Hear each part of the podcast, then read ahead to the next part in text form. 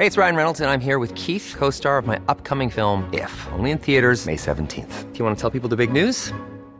All right, I'll do it. Sign up now and you'll get unlimited for fifteen dollars a month and six months of Paramount Plus Essential Plan on us. Mint Mobile dot com slash switch. Upfront payment of forty-five dollars equivalent to fifteen dollars per month. Unlimited over forty gigabytes per month. Face lower speeds. Videos at four eighty p. Active Mint customers by five thirty-one twenty-four get six months of Paramount Plus Essential Plan. Auto renews after six months. Offer ends May thirty-first, twenty twenty-four. Separate Paramount Plus registration required. Terms and conditions apply if rated P G. Ever catch yourself eating the same flavorless dinner three days in a row? Dreaming of something better? Well, HelloFresh is your guilt-free dream come true, baby. It's me, Keke Palmer. Let's wake up those taste buds with hot, juicy pecan-crusted chicken or garlic butter shrimp scampi. Mm. Hello Fresh. Stop dreaming of all the delicious possibilities and dig in at HelloFresh dot com. Let's get this dinner party started.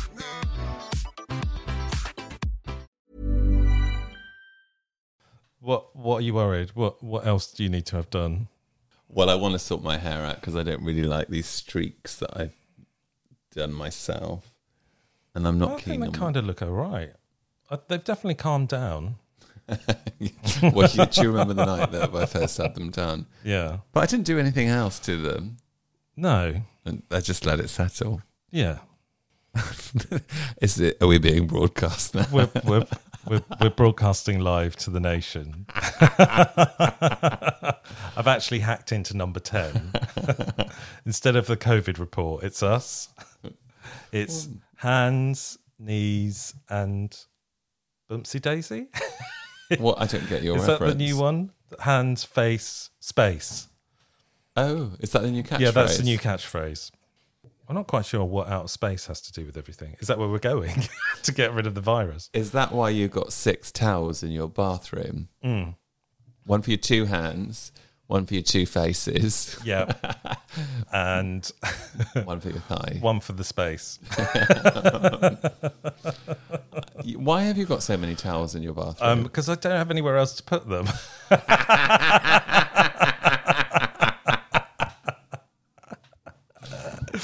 Good answer. It's like there is no storage. So, all right, shall we start the show? Yeah. Welcome to What That Old Queen, a candid and adult take on queer life quandaries at a certain age. So please listen at your own discretion. Presented by Bernie and Tommy, their views are their own and in no way reflect those of any service you may hear this programme on. Now, let your ears be upstanding for the old queens.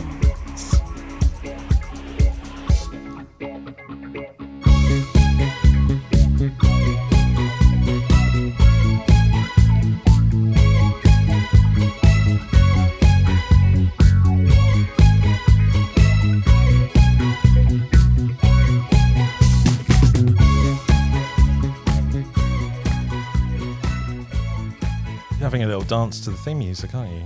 I did sort of shrug my shoulders in a yeah, seductive manner. That's why we chose it. It's the first time I've heard that music. I know. Well, welcome to Shea Bernie. We're recording in my flat instead but, of yours for a change. I know. Bernie's man cave. Yeah. If you go into the bathroom, listeners, there's a lot of products and they've all got man cave written on them. Not all of them, just Some a of few. Them, yeah. yeah. It's very, very interesting. Yeah. In your man cave. Well, they're, they're all natural. And what makes them mannish? I don't know. I think it's just because they're, ma- I mean, man cave is an awful name for male cosmetics, isn't it? I think it's just an awful name, full stop. The yeah. shed is often referred to as a man cave. Yeah. But anyway, yeah, there's there is some man cave stuff in my in my bathroom. But it's it, it's quite good because it's completely natural ingredients. So it's a except bit like for the plastic that Except for the plastic. Yeah. yeah, I'm I'm trying to go plastic free. So I've got loads of soap now as well instead of shower gel. So yes, I'm going to use like bars to of soap. Though, yeah. Yeah. When you said let's go live, I forgot to um top up my glass, so I hope that there will be a little pause at some point. a little pause. Well, I mean, the bottle's just there. I know, but I'm connected to this whole system now. Do you want with me the to? Headphones. Um, no, we can I'm do gonna, it. No, I'm going to do it. Oh. I'm going to go. Okay. um, so uh, it's all over to me now. Yeah, just um, I actually loved listening to Woman's Hour this morning because um, Zoom crashed and they were listening to someone that was talking about being alone um, during the pandemic, and the um, Zoom crashed. And oh uh, Jane Garvey had to do like this massive filler, which she did very professionally because she's got professional training, unlike me.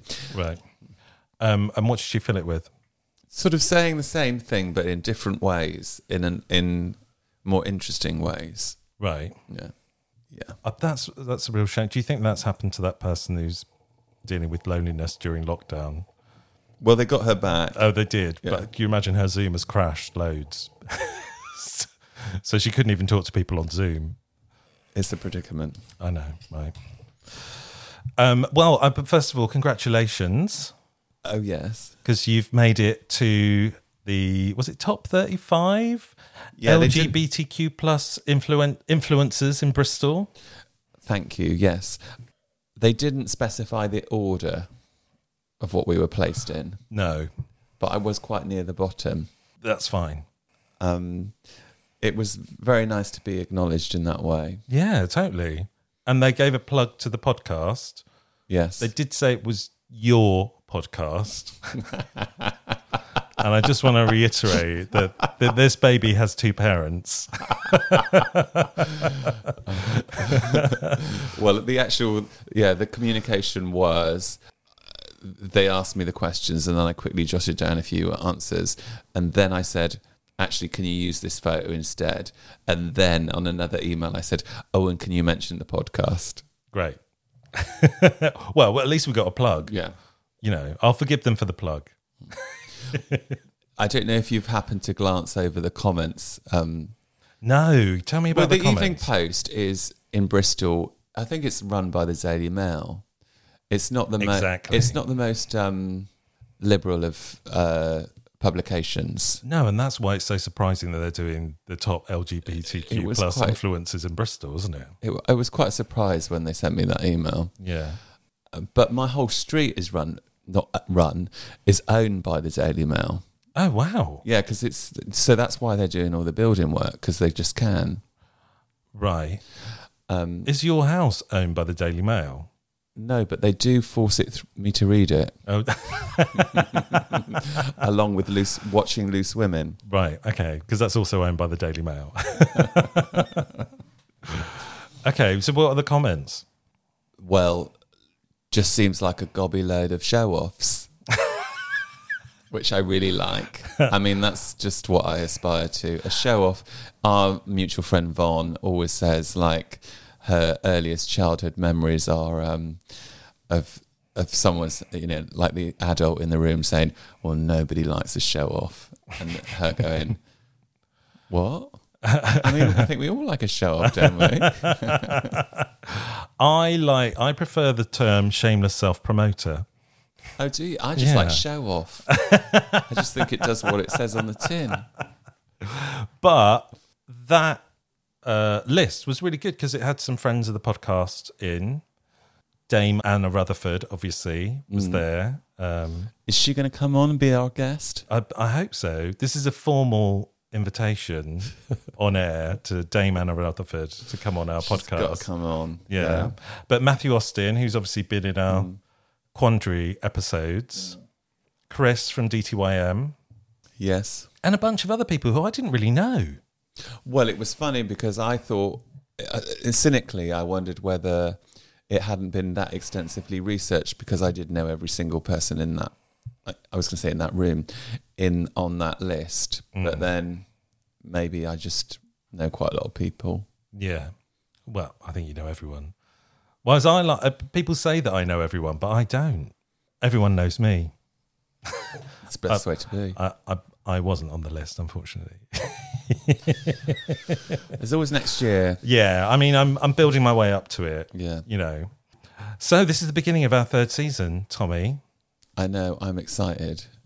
Um, Can you tell? Yeah.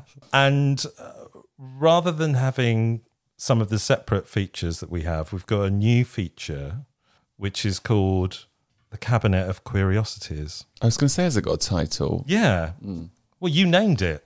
Has it got a theme tune? Yes. Has it? Yes. Shall we go and shall we open the door to our Cabinet of Curiosities? Oh my God, it has got one. Yeah, of course it has. Well, open the door then.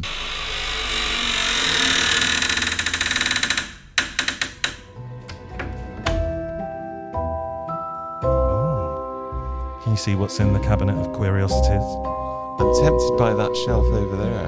Hmm. There's lots of little trinkets. Are you like a magpie when you go into these spaces? Well, I only go for the shiny things. Mm. I only go for the gay things. So, from the Cabinet of Curiosities, each of us have got five little trinkets of knowledge. Yes. From queer history. Yeah. Would you like to go first with I'd your love little to trinket? Start. Yeah, so what I thought I'd do is just read out maybe the label on the jar. Yeah, okay. Um, just read out what it says. Yeah. And then sort of dissect it afterwards. Totally. Yeah. Pull it apart. Um, so the ancient Greeks didn't believe in heterosexual or homosexual. However, they did believe in passive and active. The most common form of same-sex relationships were with the older man called the... And I struggle with this word. What does that say on that jar, Bernie? Erastes. Erastes. I think. Um, acted, and they acted as a mentor and the lover to a young boy, the Aromites. Arominos. Arominos. It sounds a bit like a polo mint. It sounds a bit erroneous. um, and um, they believed that sperm was the source of knowledge. And it was able to be passed on. Wow. Doesn't say whether they mean the sperm was be able to pass on or the knowledge. Well, I think both. Yeah. Don't you?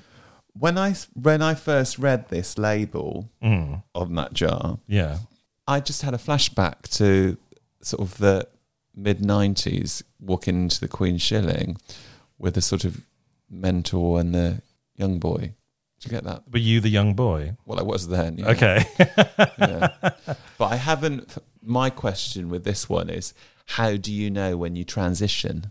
Yeah. At what point are you no longer? Do you wake up one day and you go, actually, I'm the older one now? Or does it, or do you slowly evolve? I don't know. I think I've always been the older one.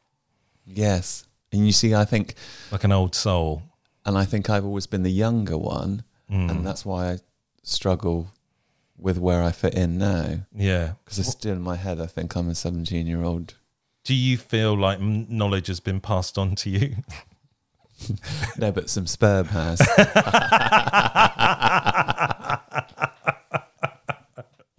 Well, let's move on. I think that... Uh...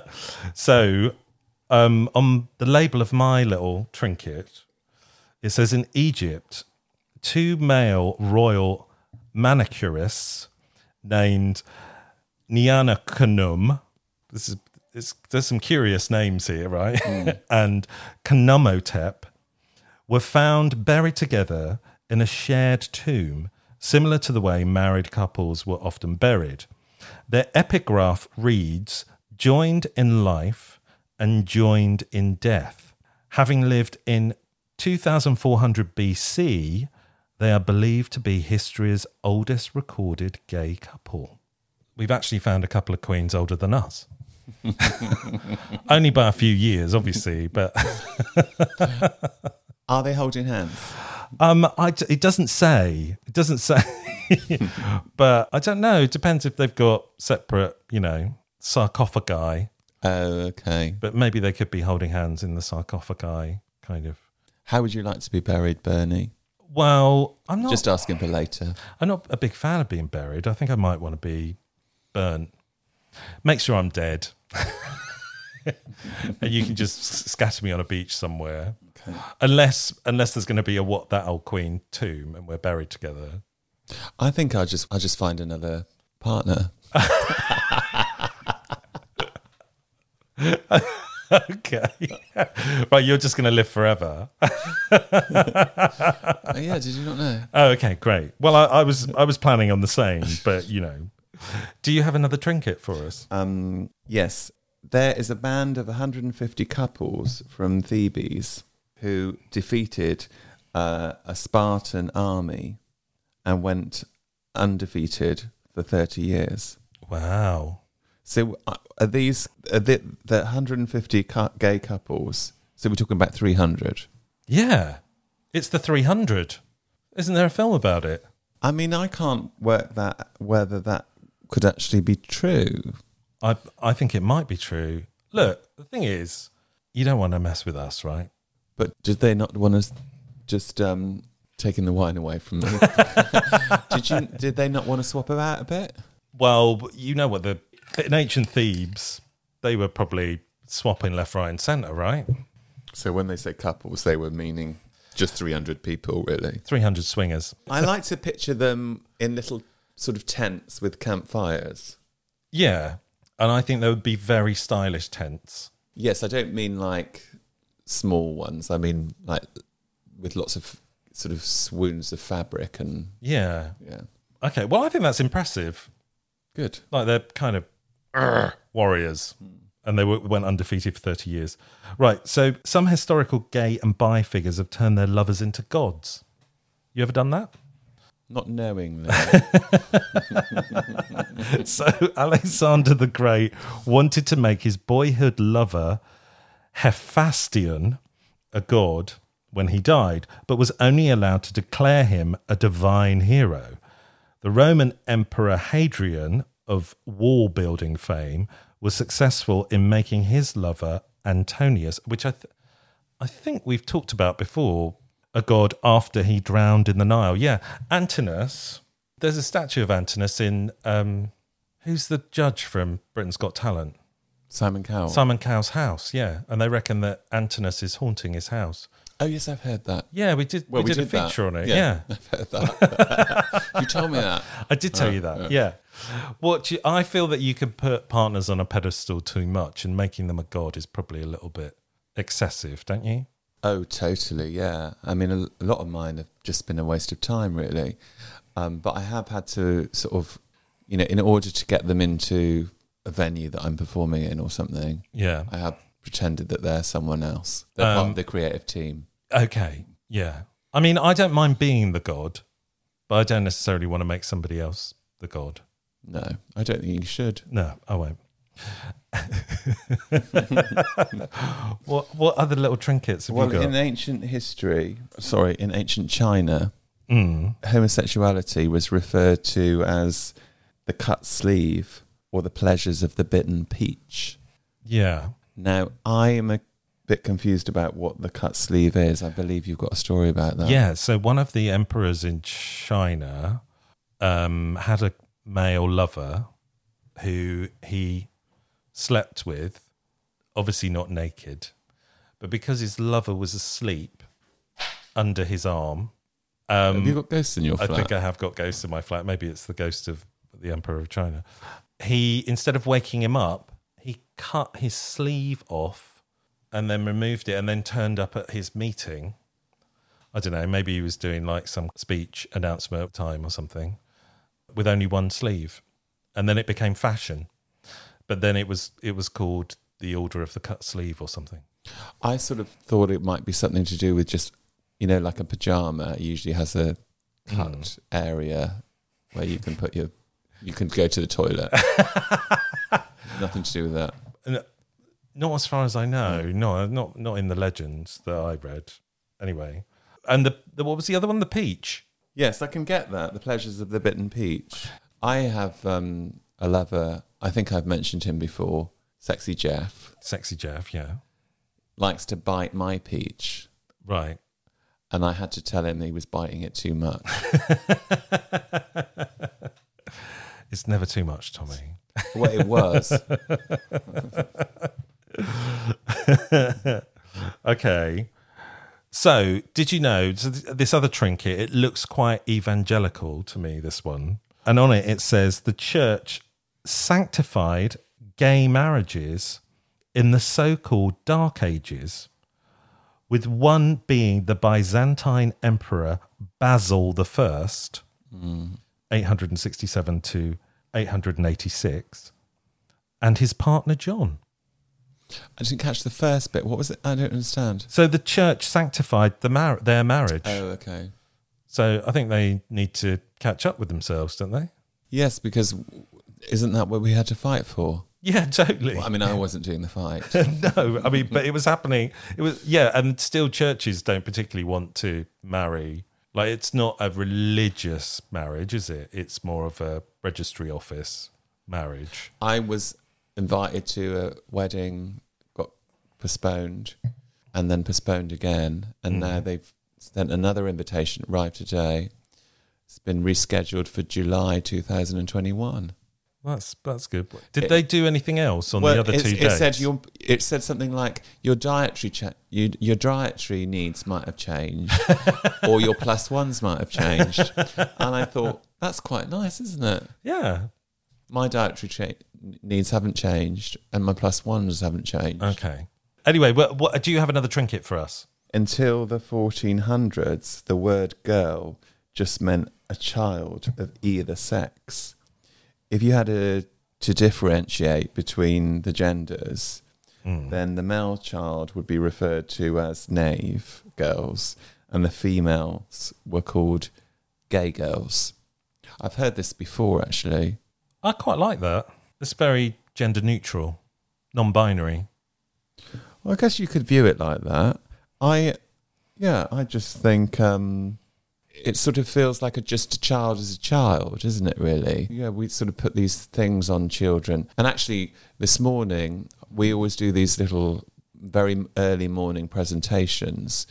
And uh, the woman that did these pre- this pr- online presentation this morning, so it always happens at nine o'clock, mm. and she presented images from her research that she'd done from um, the K's catalogue. Right. And it was all... Like, there was a lot of images of, like, boys playing with guns and girls playing with kitchens and stuff. Right. But actually, there was other images that go back to sort of nineteen sixties, and uh, the girl was in a car. Great. So it's sort of... Well, I was going to say it's a recent phenomenon, but it's not really. But no, I don't think it is. Yeah. But I think uh, I think kids should be allowed to play with whatever they want. I'm, I remember when I was a kid, I always wanted a girls' world, and I was never allowed it. I've become my own girl's world. I wish I had the guts to do that. Well, if you want to just mess around with my hair tonight. Okay. Um, can I cut it? Well, everyone else has during lockdown, so I don't see why you shouldn't have a go. I think I want another trinket from you. Okay. What about this one? Yeah. The Virginia court in sixteen twenty-nine... recorded the first gender ambiguity among the American um, colonialists as a servant called Thomasina Hall, or Thomas Hall, mm. who was officially declared by the governor to be both male and woman, or man and woman. Right. Um, to stop everyone from being confused, Hall was ordered to wear articles of each sex clothing every day. So this is, you know, text that has been written on the jar. Yeah. I would say there is a difference between sex and gender with this statement. Yeah. Um, and I, I'm slightly confused about what it means. I don't know if it means, like, for anyone to be forced to wear any kind of clothing, I think is abhorrent. But yeah. Were they forced to wear h- half of the day male presenting clothes and half of the day female presenting clothes, or... Or half and half. I mean, actually, I really like that look. Yeah. I really would love to wear, like, a ball gown on one side, yeah, and a dinner suit on the other. Yeah. It has. We need. We need the longer letter, don't we? We need the longer letter on this one, definitely. Yeah. I want to know whether did it, they want this or not.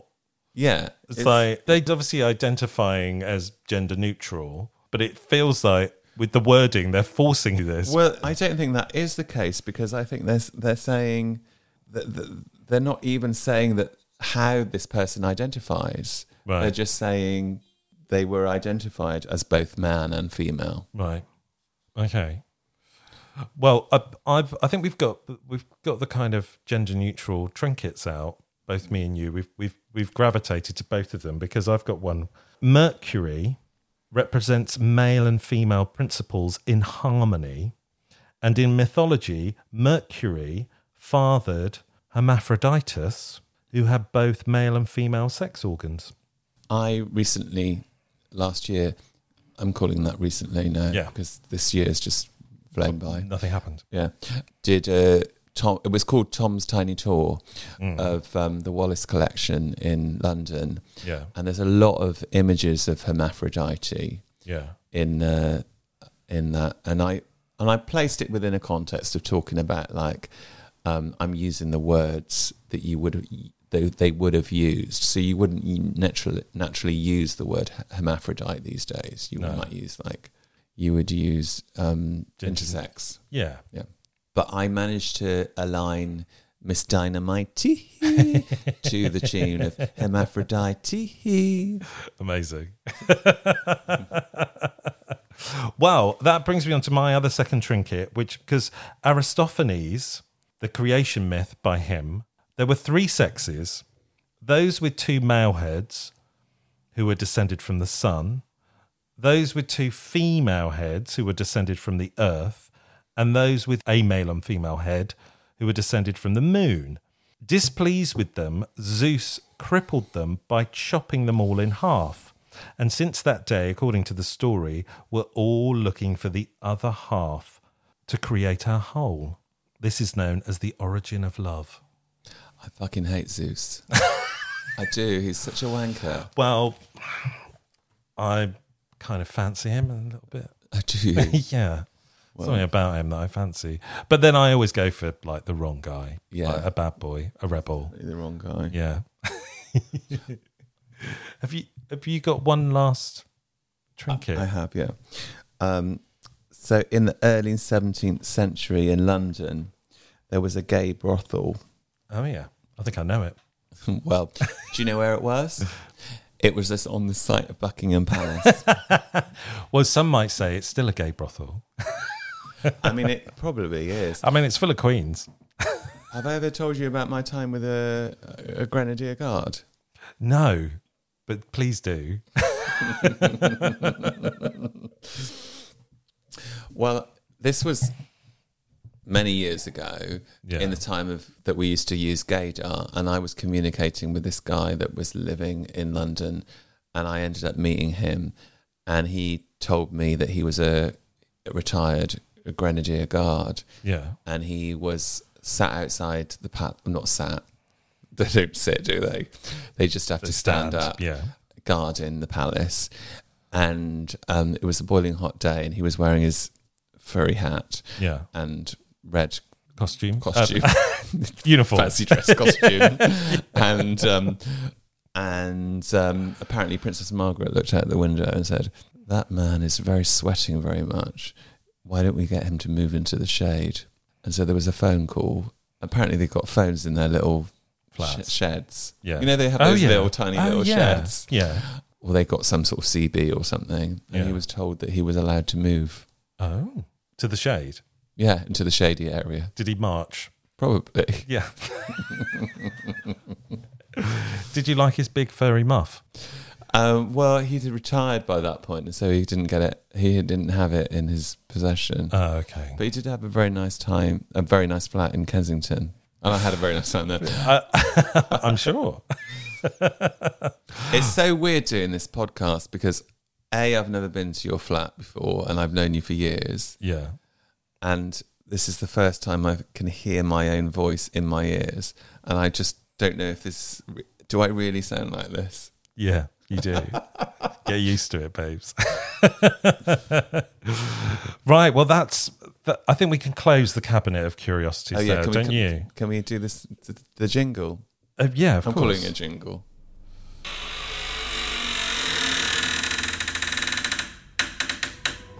It's very creaky. You need a bit of oil on that door, right? Yes, I've got some in my pocket. Have you? C B D oil. Yeah, everyone's talking about it.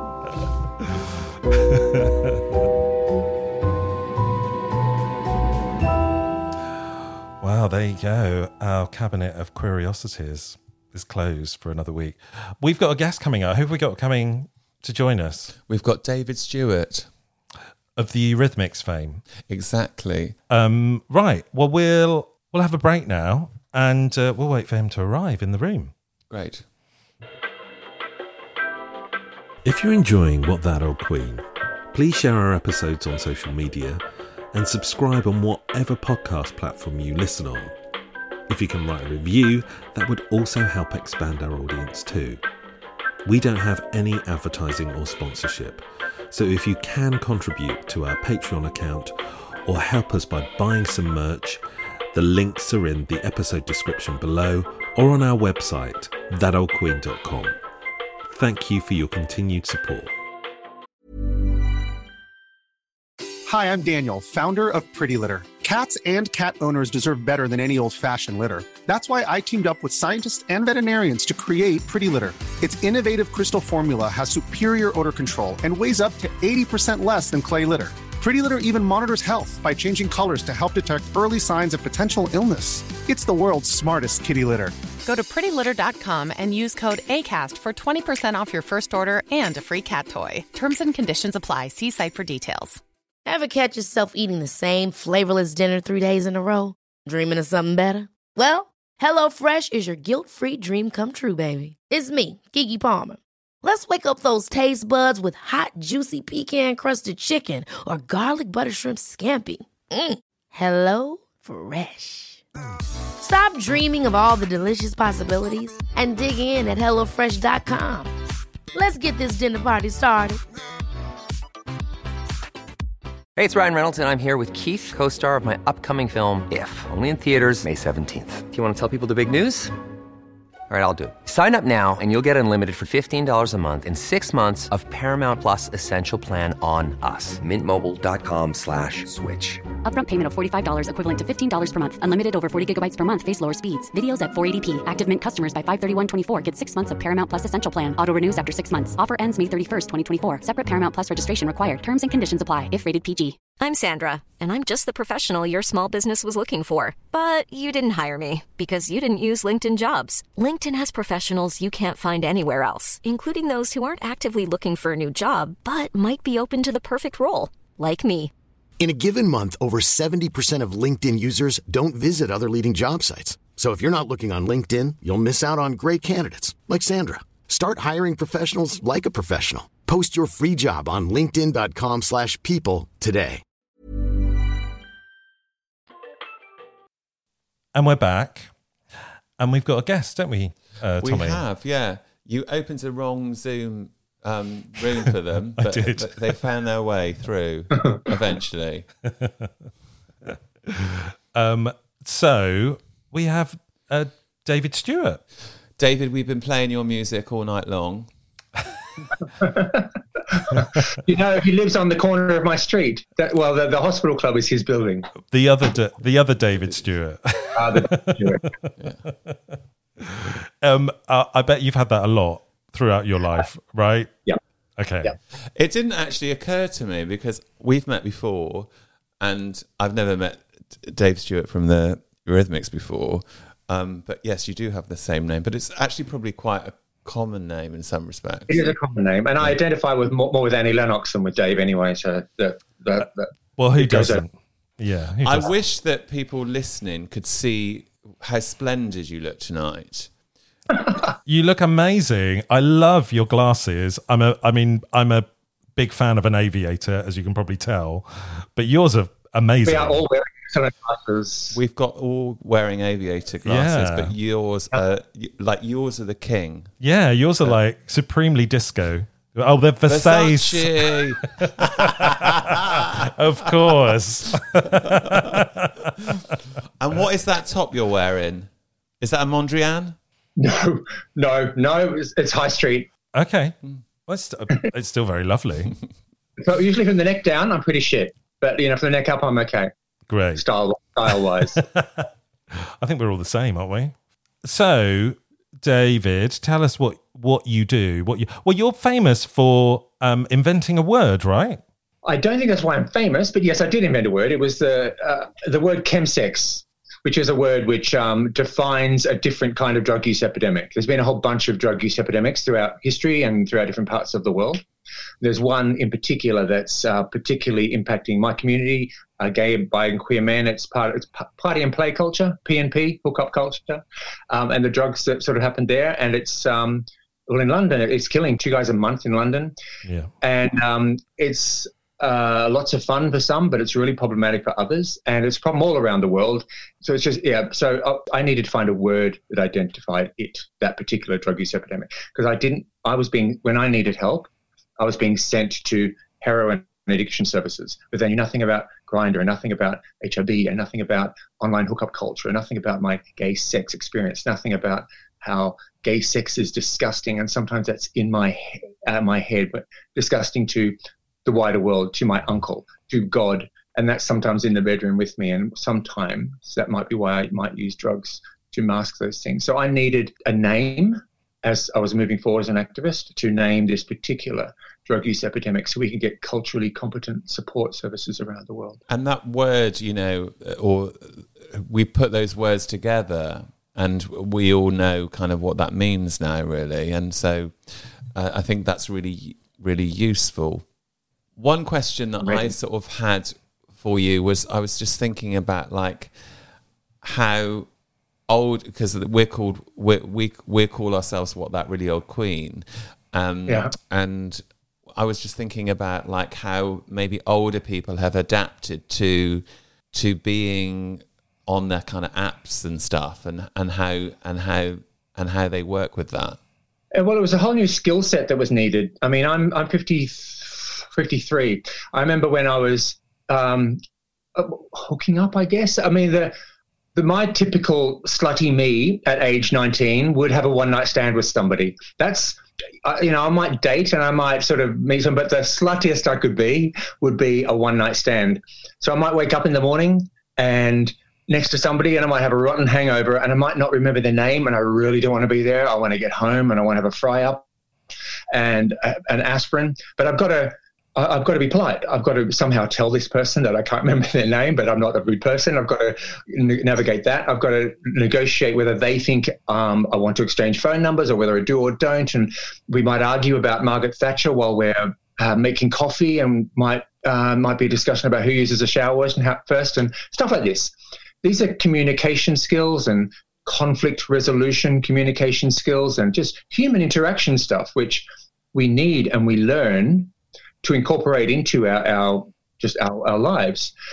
So when the apps came along, that was a big adjustment because first of all, there was a, there was a lot of it is faster than that. It's hook up and faster, faster, faster. So you can go have an orgasm and leave and you only know their, their Grindr profile name. It can be like that.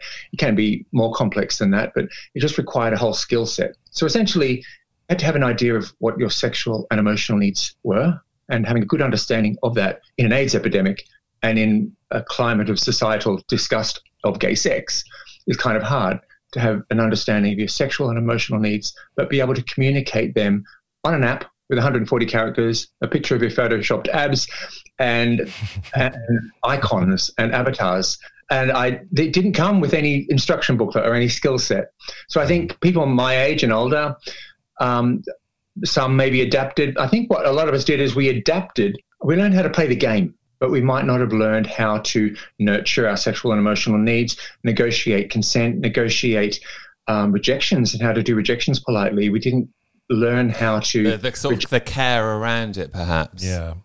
Yeah. It's, how did you... I mean, I don't know. I don't want to assume you're... But how did you guys do it?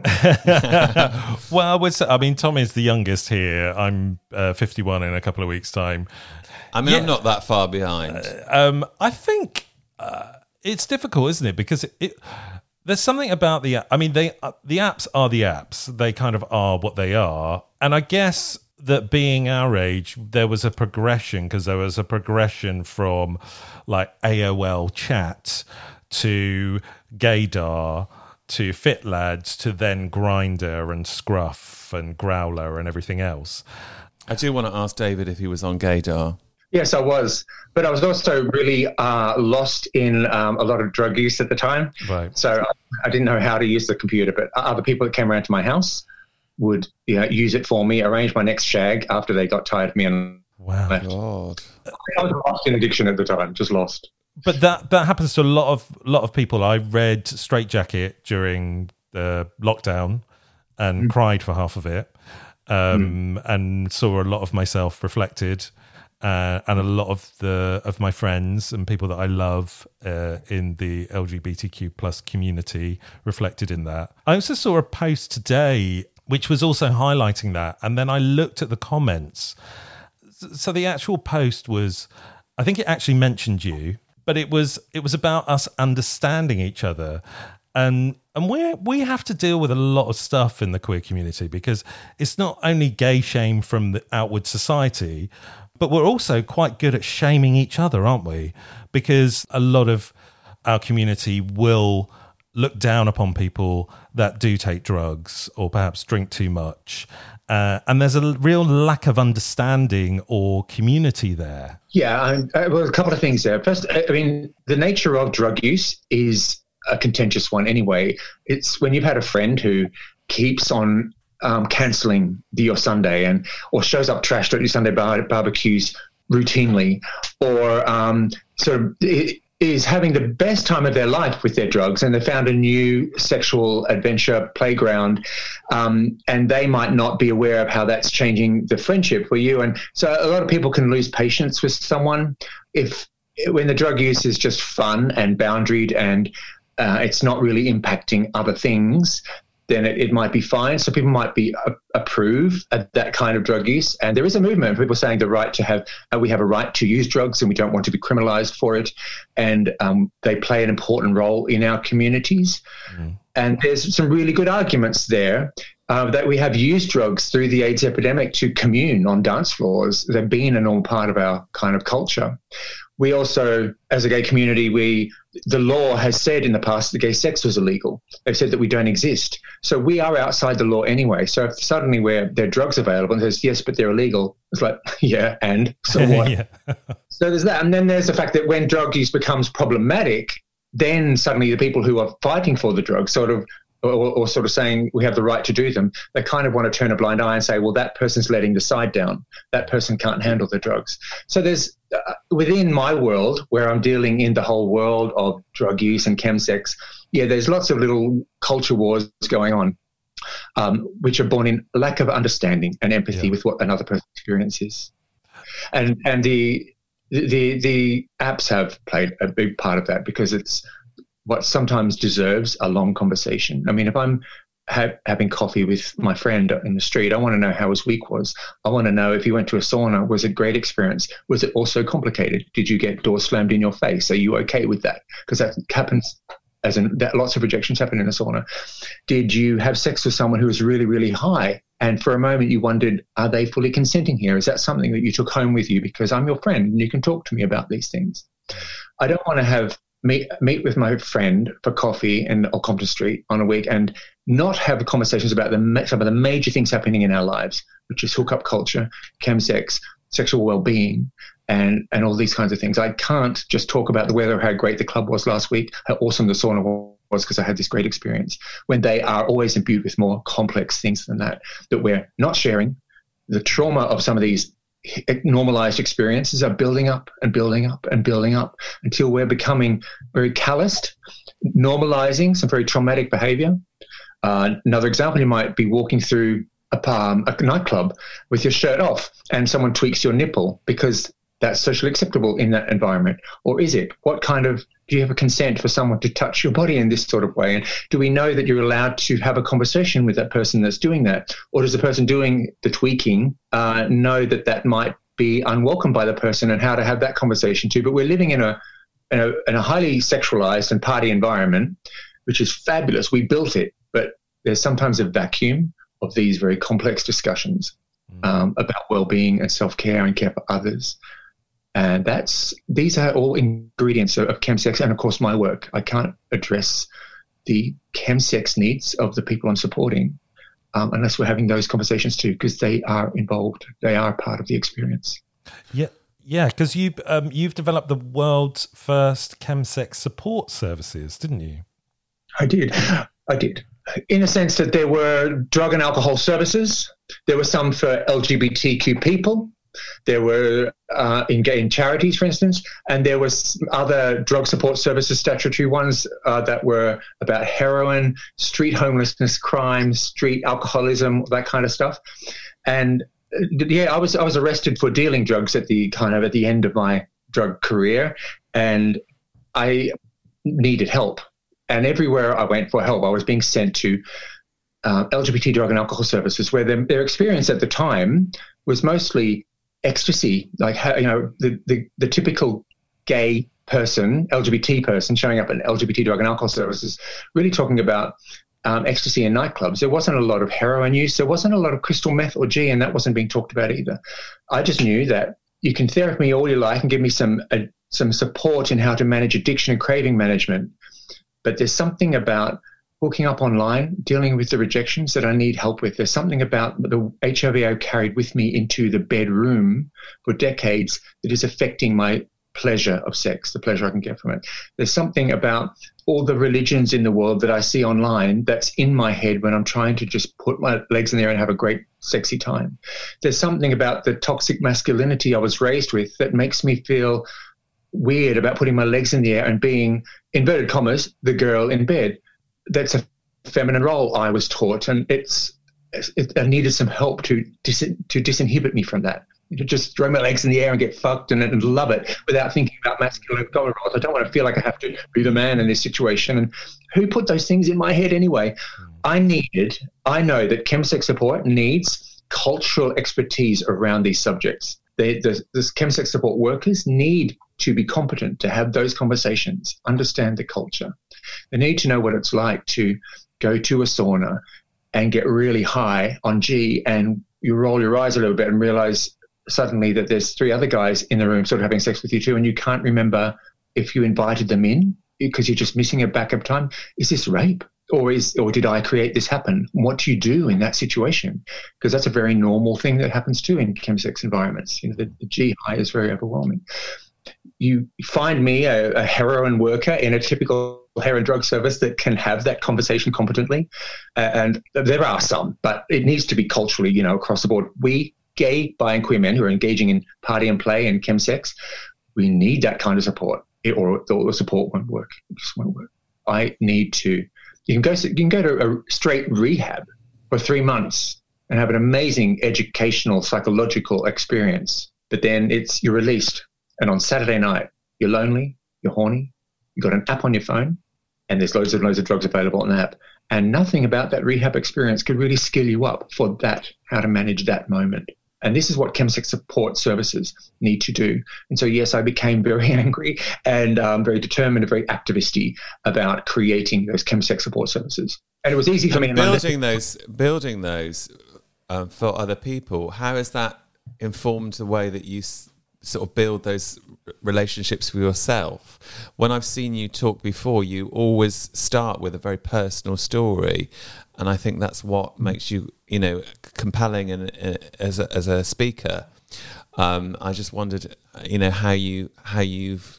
I'm, I'm presuming you didn't sort it all out and then start to try and sort everyone else out. It doesn't really work like that. Uh, no. So there was. Do you mean so ending my drug career and and then moving on? Do you mean or yeah? So there was. I was. Like many, like my community, it, I, when I came out at eighteen, ecstasy and partying was normal, and it was a celebration. And in the eighties, nineties, and early two thousands, the most commonly used drugs were ecstasy and cocaine and M D M A. And I have to say, statistically, gay men have loved those drugs historically. We don't do a lot of heroin. We don't do a lot of crack cocaine, not in large numbers statistically, but we do do a lot of ecstasy. So in the eighties, nineties, and early two thousands, there were a lot of gay men using ecstasy, cocaine, and M D M A in very large numbers and in sexual contexts too. But what we didn't have was a lot of gay men rushing to accident emergency departments with uh, acting violently because of the way the ecstasy made them feel. That's not what ecstasy does. And we didn't have lots of gay men rushing to A and E departments with overdoses from their M D M A or their cocaine. And we didn't have gay men rushing to um, drug services saying, help me, I've got a problem with my ecstasy. And we didn't even see quite a lot of S T Is, in fact, really, um, particularly in a problematic way related to those drugs. So I grew up in a normalized drug culture, which was fine. It wasn't a public health urgency. It was fine. It was socially acceptable. The health authorities didn't care. My community uh, supported it, and it wasn't a problem. So when crystal meth, methadone, and G kind of landed bang in the lap of this population of people that had normalized drug culture and saw drugs not as something that can be that can get a hand, out of hand quite easily. They saw drugs as mostly fun and low harm. And it was that population that uh, that suddenly had these new drugs delivered to them en masse, technologically, on apps, almost like in a very targeted way. It wasn't, but, you know, the apps that we play on and that target gay men in particular, boom, they were the markets for these drugs. It, it wasn't like suddenly crystal meth and methadone were available with the street dealers that had used to be selling heroin and stuff like that. It wasn't like that. It was available online in that way. And so at the same time that the new apps were coming around, at the same time that the other drugs were dying away, these new drugs were coming around. So to get back to your question, I evolved quickly. I suffered badly for that. I had used a lot of drugs in a low harm way because the drugs weren't harmful. I suddenly developed, found these drugs. I found them. It got out of hand a little bit. I got arrested because I got involved in drug dealing as well, which happens to a lot of people that get very complex uh, addiction. And when I was, so I was found guilty, but I was very lucky. I got a, a sentence, which meant that I didn't have to serve any time or do anything, anything in fact. But the judge was really cool. And he just said, David, you know, I don't really care. You know, I'm going to get back to my job after today. I, wanna, I, I might never see you again. It's up to you whether I see you again. And what did oh, you say? I was dumbstruck, really, because my friends were all up in the balconies sort of clapping and cheering because I got away with it. Mm. And I, it didn't feel that way to me. Uh, a few years earlier, I it's was quite dying. Quite a profound thing to say. Mm. Which, I, yeah, well, it is. And he was brilliant. I, I do remember that. I remember the whole experience. I remember the the friends saying, this is amazing. I remember my lawyer, my barrister saying, you don't seem very happy. This is good news. And all I remember was, I've been a drug dealer for as long as I can remember. Before that, I was dying of AIDS, and then I didn't die because the medicines were invented, and I had to get a life now. You know, I remember that experience as, you know, I was dying of AIDS for about four years and waiting to die and ready for it, prepared for it. And then suddenly these medicines came around and I had to live. And my, again, people were saying, this is great.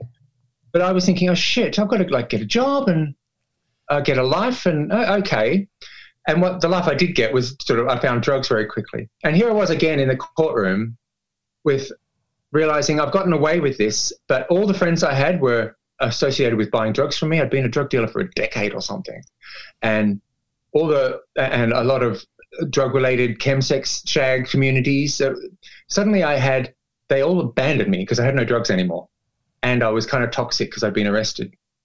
And I couldn't do that job anymore, even though the only time my phone rang was people wanting to buy drugs. And the only time that people knocked on my door were people wanting to party and do drugs. And I had to get a life. And it was really, it was kind of hard. There's something, about the, your sto- there's something about your story. I didn't, this is a totally weird thing to say probably, but it just reminds me of like a Grimm's fairy story. Like, like such sort of like, it's almost like the hero's journey, isn't it? Yeah, it's because like, it's like you lo- you lost everything to gain everything. I wouldn't have gained everything, but yes, I know what you mean. But, but do you know I, what I mean? You've it's like the phoenix uh, from the flames, and yeah, I yeah, I guess so. I'm still very traumatized by the whole experience. Um, of, of course, yeah, and I'm, that's probably not mentioned in fairy tales either. How the hero is traumatized by what he's just gone through. There's something about this Zoom calling as well. It's like you're. Your internet is slightly patchy, and so there is a your your voice is slightly breaking up, but it just adds to the emotion. I'm just going to say that. I'm sorry, and thank you. Do you want me to switch? Um, no, oh, no, no, no, no, no, no, no. It'll it'll be fine. I can edit out the pauses in post production. We're not live, so it's fine. Or, yeah, or don't even edit out because it just makes it emotional. Yeah. Mm. Um. Uh, David, uh, we could talk to you all night about this stuff, but we're going to do some Queens of Agony, which I think mm-hmm. you will have some very good insights into some of the questions that our listeners send in. I think David is the best person to be answering some of these questions. Yeah, you're going to run rings around us. Mm-hmm. Um, but where uh, can people um, Find out about you and what you do.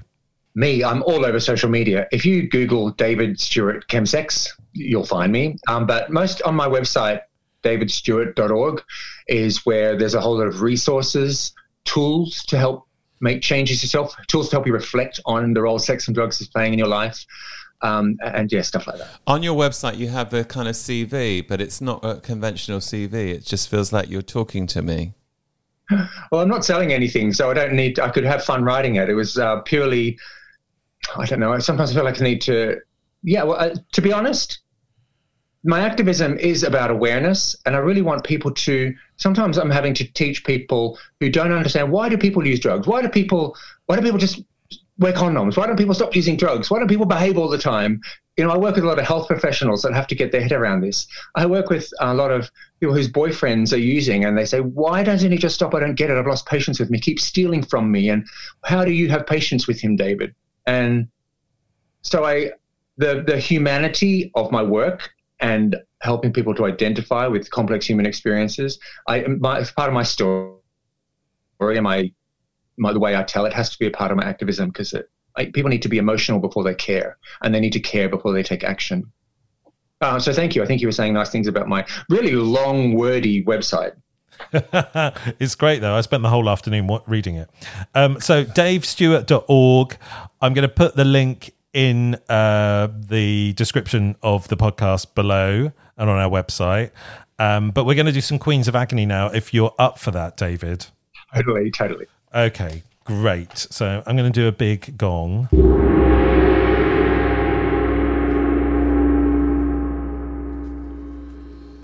Right. I'm hearing all the sound effects that I'd never heard before. I know. So you're hearing all the music, all the sound effects, and pretty much everything. Um, so, and your own voice, which seems to be freaking you out a little bit. A little bit. I didn't know I was this Bristolian. You don't sound Bristolian to me. Well, not to me anyway. Do either of us sound Bristolian to you, David? No, no, neither of you do. But I don't know I'd recognise Bristolian anyway. Okay, fair enough. Okay, so... Um, as you've told us your age, David, I'm going to, uh, you're in the pantheon of old queens here. So dear old queens, how are you guys dating in quarantine? Uh, I want to do the responsible thing and distance after all. If everyone flaunts the rules, that we'll be here forever. But obviously any kind of treatment or vaccine could be months or years away. I don't want to just wait until it's over, but I also honestly don't know where to start. Can someone tell me what dating looks like these days? How, where are we finding people? What does a date look like now? I'm not necessarily talking specifically about meeting physically, for example, just an e-date or a thing now, just to know what it looks like or how to get started. Now, you've got a whole section about hooking up during COVID on your website, haven't you, David? Yeah, I wrote it at the beginning when it was um, the urgency about public health seemed really urgent. And I wrote it because where we gay men don't really like being told how to have sex. We don't like being told not to, um, historically, and with great justification. So I, I just knew that this was going to, these new rules our government was giving us were Um, going to upset us a lot and, you know, trigger old things. But at the same time, you have to be mindful of um, the consequences of our actions and how urgent this pandemic is, and pe- our actions do relate to people dying. So we're trying to find a happy medium and how we can do that. Yeah. You didn't you tweet this week? Because there was a Go big on. thing about Matt Hancock saying actually hooking up is illegal. Did he say that? Yeah, it's it's illegal at the moment um, during um, lockdown or COVID times. And um, I really loved your tweet about this because it was really non-judgmental. It's just like, yes, people are going to hook up and we need to think about safe ways of doing that. Drugs are illegal too. But yeah, people totally. Do that. Yeah, yeah, yeah. And even if a person who's breaking the law and doing drugs goes to, say, the N H S to get help, the N H S doesn't call the police on them. So, I mean, it's not like you're going to get arrested for dating. No. Um, I hope not anyway. I do worry about this uh, new government a little bit. uh, the way things are turning? I mean, how would you answer the question? Well, I would say um, I, I, I'm. Well, I would say actually I'm not best placed to answer this question because I haven't been on a date for many years. Um, but uh, I would say if they want to go on a date. Um, actually, I did go on a date. I, I'm completely lying. I went on a beautiful date at the beginning of lockdown on Zoom. It was someone that I'd met on Tinder, and um, we organised um, to share a meal together. We we decided to cook the same meal, and we ate it, and we had a really nice time. Unfortunately, that person was very involved in you know the COVID crisis, and I think they just got caught up in all the work that they needed to do. So we didn't really have. We had a couple more dates after that on Zoom, but that was that was the way it ended. Really, but it was a nice. But that's a nice, safe date. Yeah, it was pretty safe. Yeah. um, what do you suggest, David? Well, I'm really scared that I'm going to sound like one of those um, guest pseudo-doctors on B B C Breakfast. But um, I... I wish you were on B B C Breakfast. I am... I, I, the, firstly, I do want to say that um, the, the coronavirus is spread mostly by household-to-household spread. So, I mean, if you can do the dating experience, and I, I wonder if he means dating or if he means hooking up, and I, that's I'd, that's a question I'd probably ask, but... If you can avoid going to each people's houses at the moment, because uh, there is a reality that um, we're trying to contain a virus that does, in fact, by six degrees of separation, kill people ultimately. So, I mean, if you can avoid that, I like to.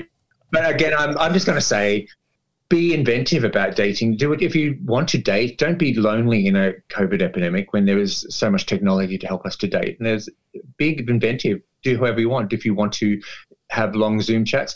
I really do believe I'm kind of old-fashioned that way. I, I like – I have better sex when I feel intimate and connected with somebody. I like the dating experience because I like getting to know somebody, and I don't like – I insist that dating is not about talking about the great clubs I've been to or the fun I've had. I really like them to get real. I think we're gay men. We're living in complicated times, so I like to talk about our vulnerabilities and make be really proud and make that a sexy thing. Um, and go with the flow. I don't want to dictate in this t- directly to this one particular person how he should go about doing this. Have fun and be, be inventive. Um, look up the rules about what's right and wrong, and sort of make sure you're not going to be a danger to anyone else as you go forward with it. But get to know somebody. Get to know somebody. It, whether there's we're allowed to do that over coffee, you're allowed to do that over Zoom. Yeah, and I, you've got a whole section on your website about uh, hooking up. Um, during COVID, and and I think that's really interesting. It's something that all of us have to have in mind at this time: is how how safe are we? Who do we live with? If we live alone, what is our bubble, and who we're bubbling with? Um, I think the the whole conversation on the television was, what is the definition of an existing relationship? Right. Uh, that's just not. I was going to put on Facebook, one of you guys are going to have to take one for the team because you're my only existing relationships right now. yeah, I, that, I mean, that, that is ridiculous. The, the New York government put some brilliant stuff on their website about hooking up, about casual sex, about everything. It was really sex positive and cool.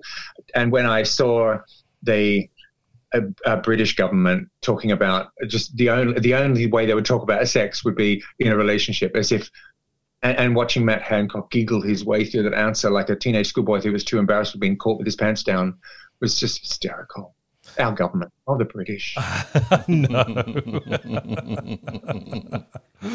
Anyway, shall we shall we do another question? Yes. Okay, dear old queens, how do you signal that you're gay in everyday life? How do you go about saying I like men without saying I like men? I want to know how you guys make someone's gaydar go off. I know you can just wear a pride flag, and that's obvious. For example, I dress nice all the time, hold eye contact, smile, and check men out. It's not much, but is it enough to make someone think, is he gay? I want to expand my knowledge and usage of signals. Again, I know actual flags are easy, but that's not my style. So what do you guys do or look for?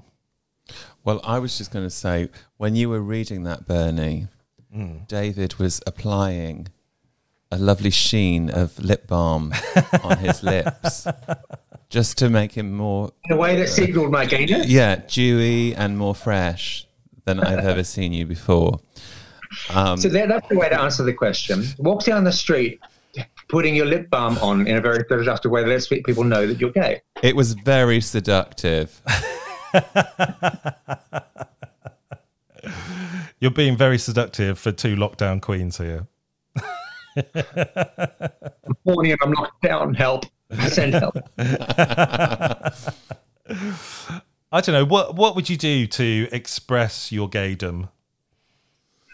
I, I, I, it's hard for me to answer that one. I, I can't advise. It sounds like it's coming out of the eighties or earlier um, in one yeah. way.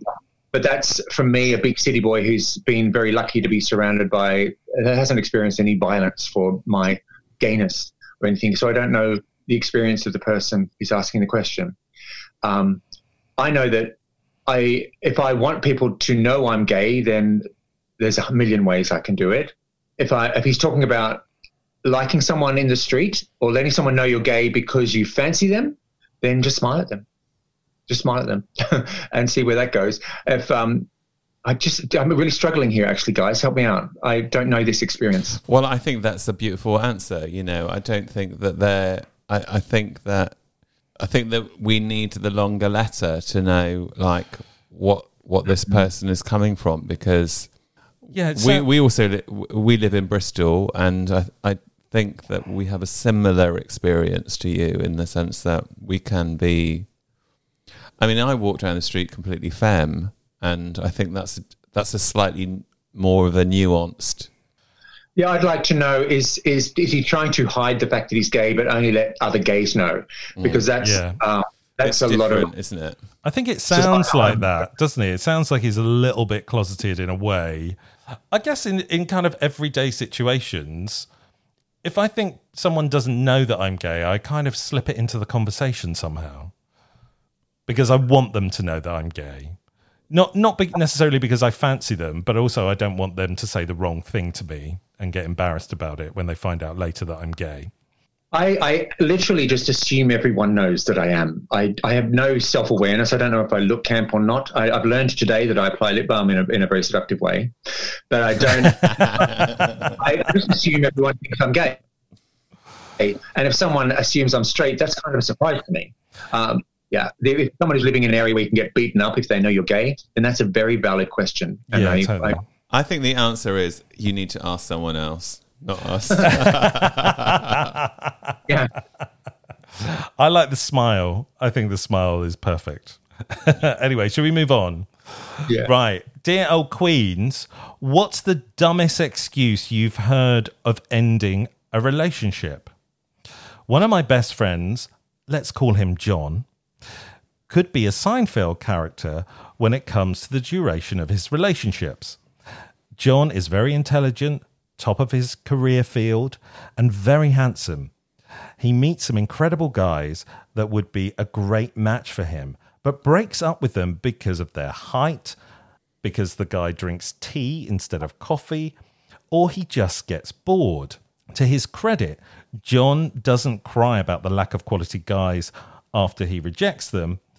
And those of us in our friendship circle have learned not to get attached to his latest boyfriends due to his serial dating.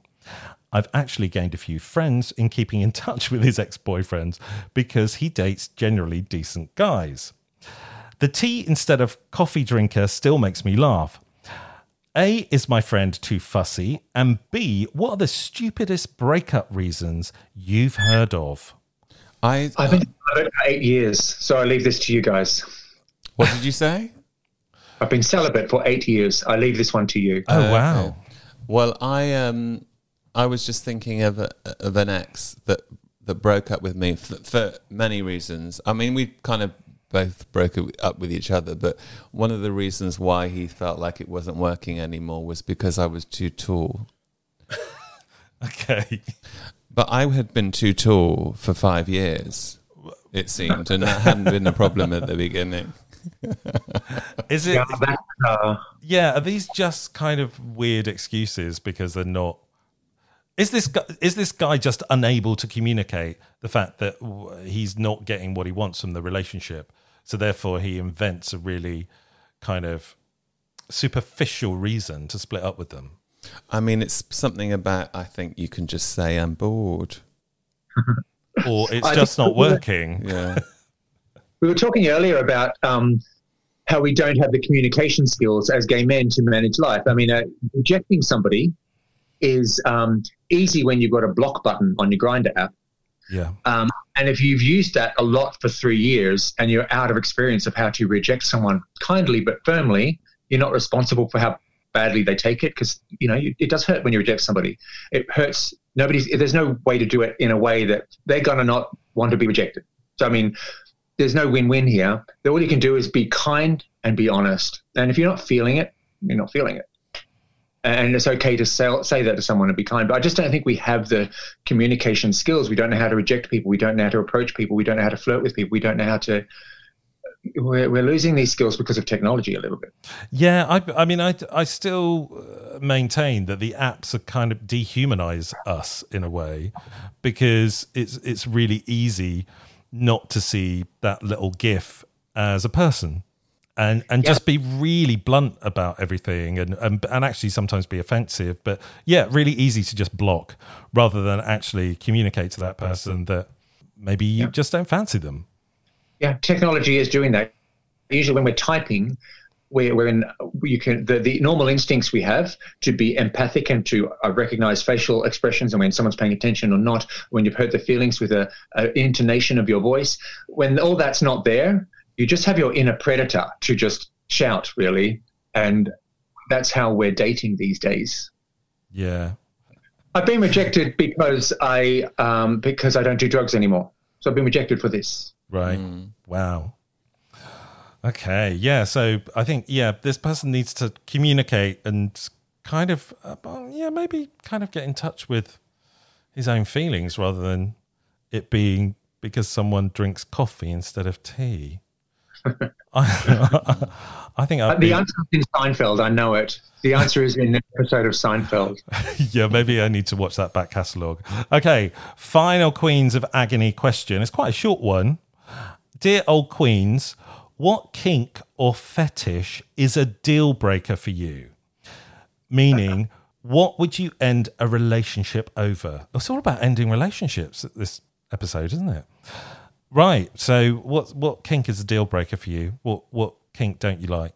P- a poo, scat, yeah. Corporophilia, mm. as we know, the technical word for this. Yeah, David. Before you were celibate, there's loads I don't like. I'm not going to choose one, but there's loads I don't like. But I wouldn't break up with over with, with someone. There's always a way to negotiate and find a way to continue a relationship and to negotiate role playing instead of actually doing the fetish, or all sorts of ways. So I would, I would regard, disregard that and carry on with and make the relationship work somehow. Yeah, and the, the I mean, the, a lot of these questions are dealing with traditional types of relationships, very heteronormative relationships. I have found that. I, I, I was expecting questions about, David, I'm struggling with crystal meth. How do I make changes? Or my boyfriend won't talk to me. Because these are way breakfast television stuff. I'm having a ball. well, well, I I always stop uh, everything for Loose Women. Uh, at lunchtime, and and then I tell Bernie this, and then Bernie says, well, that's a bit like what we are, Loose Women. Now that We're, I know about this segment, I'm going to send some questions in that are going to shake up. You guess, okay, please, yeah, because we're, please do. Yeah, we're desperate for more questions, more uh, problems. Please do. Um, but yeah, I think there's there's lots of different types of relationships, and if if you, one of you is into some kind of kink that the other one isn't, then you know you can still have a relationship with that person, but you could also find somebody else who's actually into that kink. I, I, I totally get what you're saying, but with the thing with the poo thing is like I wouldn't want to. I, I just can't think of a pl- of a place where I can even mime doing it. Could you do it through interpretive dance? The relationship can be saved without you engaging in scat, though. I'm yeah. sure. And there are there are th- uh, relationship therapists and sexual therapists all over the world that can help people save relationships, even when they have different contrasting desires and attitudes about fetishes. I want your, your questioner to mm. know that. You know, the questioner reminds me of, you know, the, I don't know what it's called, but there was that sitcom that I didn't like very much with Ian McKellen and somebody, mm. two old queens in the house. Do you remember? Vicious. Yeah. I never yeah. saw it. Like, all of our questions of today are like written by those two characters. Well, uh, the name of the podcast is What That Old Queen. So, you know, this, this, this is the calibre of our audience. What about vomit? Oh, um, it was the same answer for me. I don't like it at all, but I wouldn't end a relationship because somebody likes it. Um, if they're insane, I'm not sure anyone likes it. I think that's more of an accident than a fetish, isn't it? No, I think people like vomit. Yeah, there's some great porn films where that happens. Yeah, some German porn films. Was it Annie Sprinkle does some st- vomits things? I don't know. Yeah, I was, like I was going to say vomit is more appealing than poo, but I can't really say that either. Take that gag thing that people like when they're uh, um, receiving a blowjob and take that to a sort of extreme max. As people watch more and more extreme porn um, day by day, and as we push our experiences greater and greater, we and our, and our human brethren are going to be pushing the boundaries of fetishes and fantasies much, much further in, in coming years. It's well, that's thing. The interesting thing about age for me, really, is that you just become more and more liberated in the way that you think of, you know, you know different kinks. Just feel the the things that I thought were repulsive when I was seventeen, I would... jump blink at. Yeah, jump yeah. At. This is true. Yeah, I think I think you get more open-minded as you get older, and and maybe a little bit more empathic to people's whims mm. and fancies. Yeah. So I'll see you in ten years' time in a barrel of shit and vomit. I should be so lucky. This old. And on that note, I feel we've come to the end of our podcast. Uh, David, thank you so much. You've been a fabulous guest for us. We're going to put a link to your um, website in the description of the podcast. But thank you so much for being a guest on our birthday episode, as it were, for one year. And um, say goodbye to our lovely audience. Thank you. You're both gorgeous old queens, and I really had a lovely, lovely time. And you're both very kind. And if I had a message to the audience, it's uh, be kind to each other online, be kind to each other in bed, and be kind to each other more. And we'll get through all these weird times. I think that's a great note to leave on. Tommy, say goodbye to our lovely audience. Goodbye, lovely audience. Be kind to each other out there. Thank you so much, David. We will be here next time on What That Old Queen.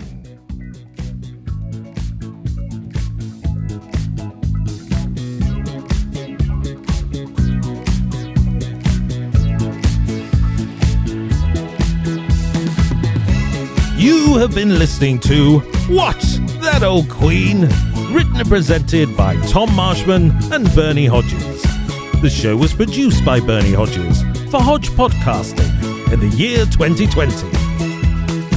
If you have a Queens of Agony question, or you'd like to be a guest, or if you'd like to sponsor one of our shows, you can email hello at that old queen dot com or find us on Facebook, Instagram, or Twitter.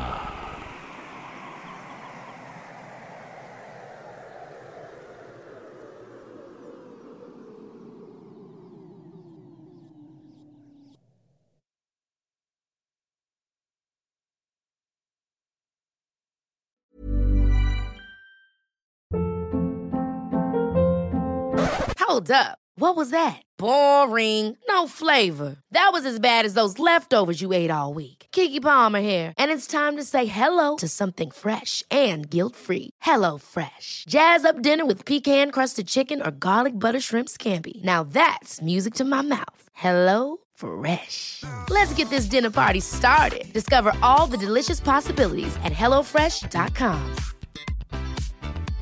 How would you like to look five years younger? In a clinical study, people that had volume added with Juvederm Voluma X C in the cheeks perceived themselves as looking five years younger at six months after treatment. Look younger, feel like you. Add volume for lift and contour in the cheeks with Juvederm Voluma X C. Reverse signs of aging by adding volume to smooth laugh lines with Juvederm Volure X C. For important safety information and to find a licensed specialist, visit Juvederm dot com. That's J U V E D E R M dot com. Not for people with severe allergic reactions, allergies to lidocaine, or the proteins used in Juvederm. Common side effects include injection site redness, swelling, pain, tenderness, firmness, lumps, bumps, bruising, discoloration, or itching. There's a risk of unintentional injection into a blood vessel, which can cause vision abnormalities, blindness, stroke, temporary scabs, or scarring. Talk to a licensed specialist to find out if it's right for you.